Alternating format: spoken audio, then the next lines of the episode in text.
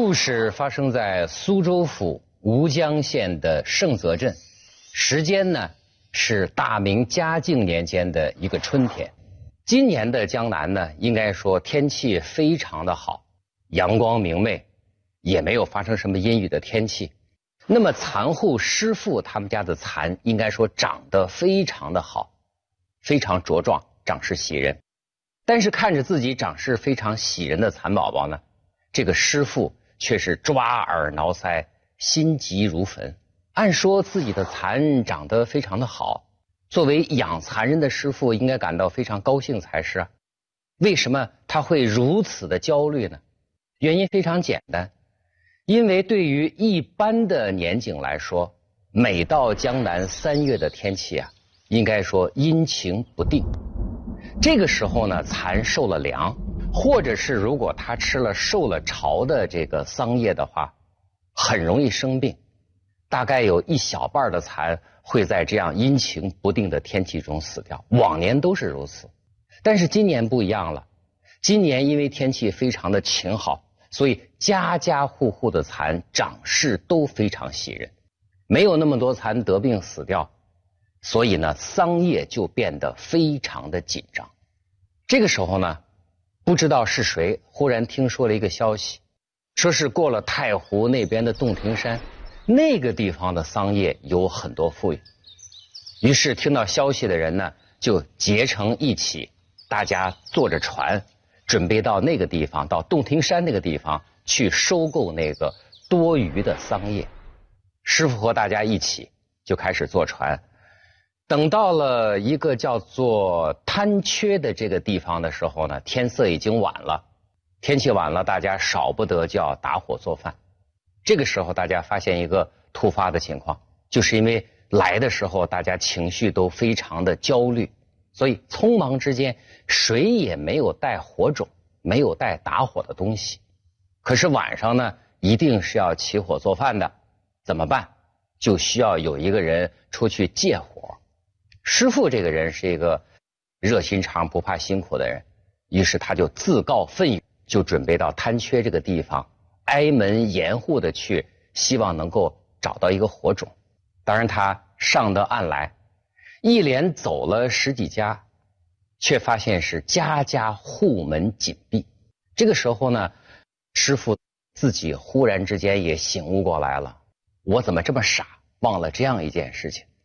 原来古代养蚕的人呢，在三月份的时候，家家户户都是要避免串门的，觉得串门的话，生人容易冲撞了蚕。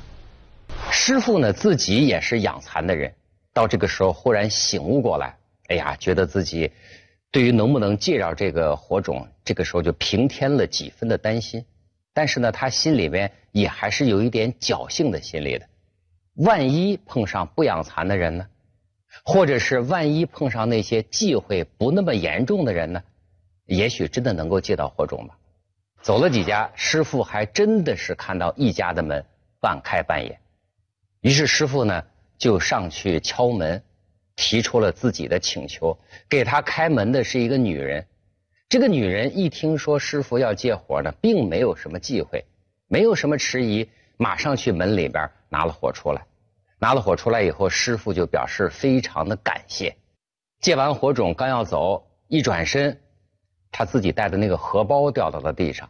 掉到地上之后呢，这个女人就提醒他：“你的荷包掉地上了。”师傅当然非常感谢了，说：“你真是好心人。”这个时候，女人说了一句话：“她说这算什么？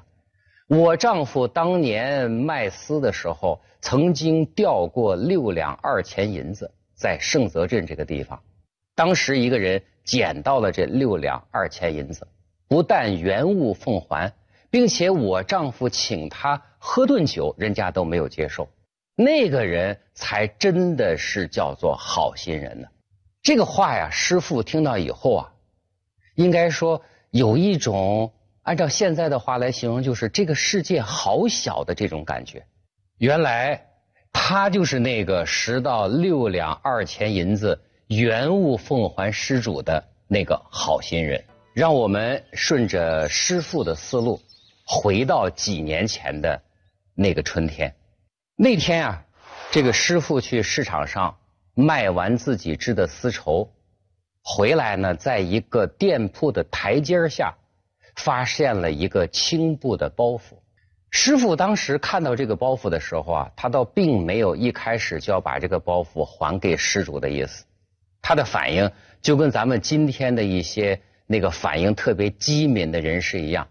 那些人一看到钱，首先要做的事情呢，是赶紧用脚把这个钱踩住，等到别人都走过去之后，然后再把这个钱拾起来。师傅当时的反应跟这个类似，他立刻捡到这个钱包之后呢，没有当时打开看。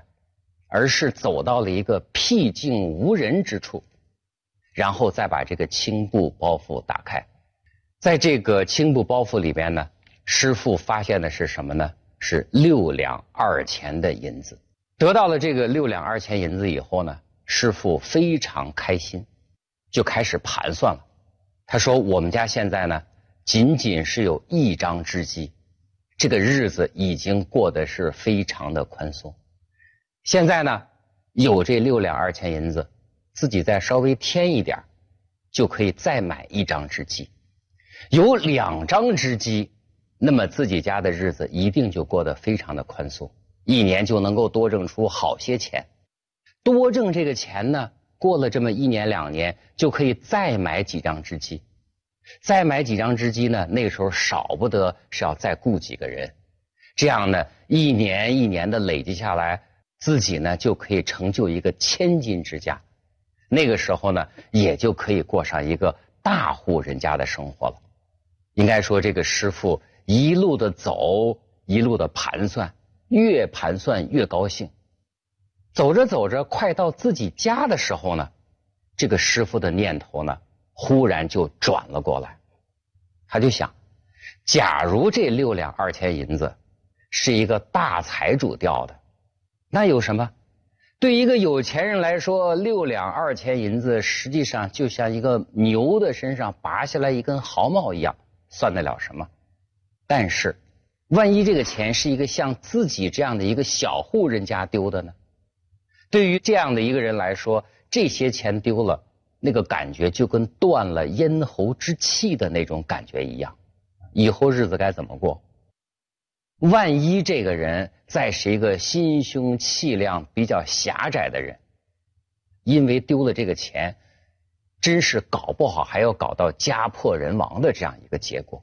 这样想了之后呢，师傅就拿着这六两二钱银子，原路找到自己捡银子的那个店铺门口，就在那个地方等着。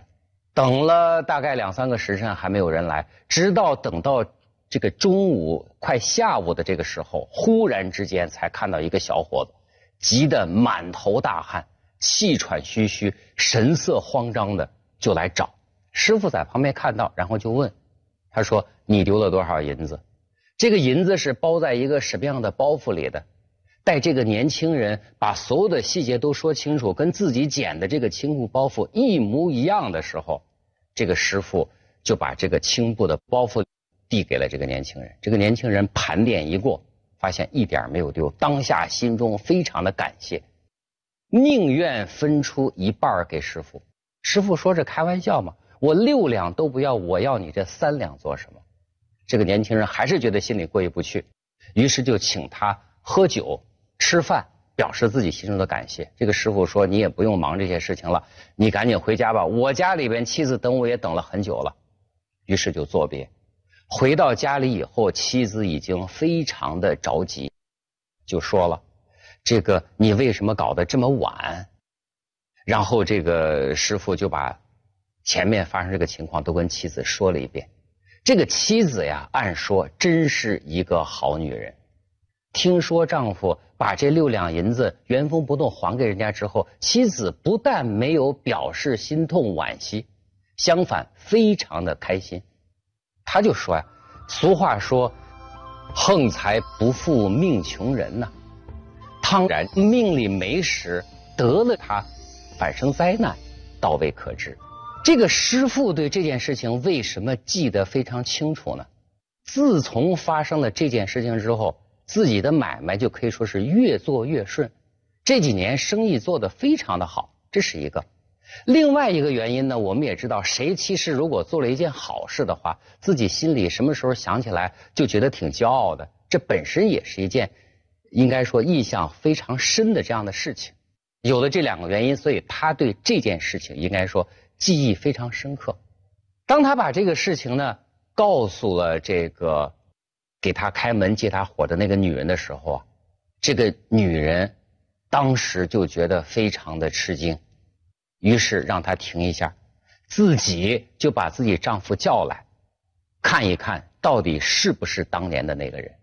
结果当把这个自己的丈夫叫出来的时候，哎，两个人一看，尽管过了一些年，两个人的容貌稍有变化，但是一看还是能够认得出来，就是那个拾金不昧的人，就是那个丢了银子的那个小伙子。两人一碰见之后啊，就像那句俗话说的，这就叫。久旱逢甘雨，他乡遇故知。两人见面分外亲热。丢银子的这个小伙子呢，名字叫做朱温。当年他刚刚丢银子的时候，加上焦急呀等等这些心情，于是他就忘了问师傅这个名字到底是如何。踏破铁鞋无觅处，得来全不费工夫。无意之中，竟然就真的遇到了自己想找的那个人。那当然分外的亲热呀，然后就问他：“你来贪缺这个地方究竟为了什么呢？”师傅就说呀：“我们那个地方因为今年天气比较好，这个蚕都茁壮成长，死的得病的很少，这样的话桑叶就不够了。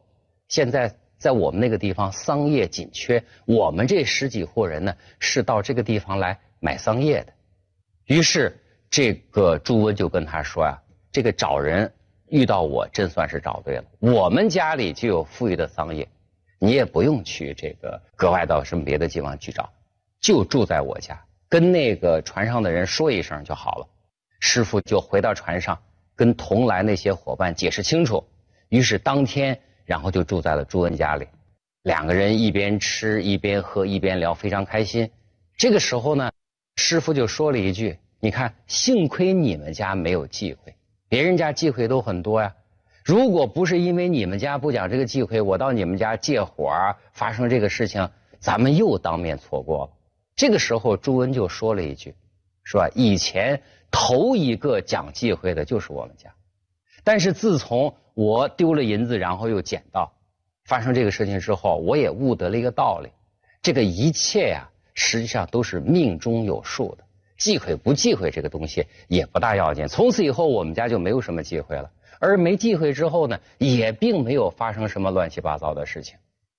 两个人越说越亲热，后来呢，还因为聊得比较好，干脆就结成了这个儿女亲家。在吃饭的时候呢，这个朱温就觉得家里边就几个素菜，就觉得没有什么好招待这个师傅的。面对自己当年的恩人了，这个时候按照他的意思呢。就想把家里边一只报小的公鸡给杀掉，招待自己的恩人吃饭。这个时候，师傅说了一句：“天晚了，这个鸡也已经这个睡着了，已经上诉了。这个时候为我到来，然后杀这只鸡，这个事情我实在是心中过意不去。咱们就吃个素菜，心意都是一样的。这样想呢，然后当时就没有把这个。”这个鸡杀掉，但是让他想不到的事情是什么呢？就是这只没有杀掉的这只鸡，救了他一命。当天晚上睡觉就把他安排在这个中堂，晚上的时候就听见这个鸡咯咯哒哒就响叫个不停。他怀疑是什么呢？怀疑是黄鼠狼大概来偷鸡来了，于是就披衣下床，就看看到底发生了什么。结果就在他身体刚离开床不久，忽然就听到一声巨响，回头看的时候吓得要死。原来那个房梁上呢挂着一根车轴，自己就起身的那时候车轴掉下来。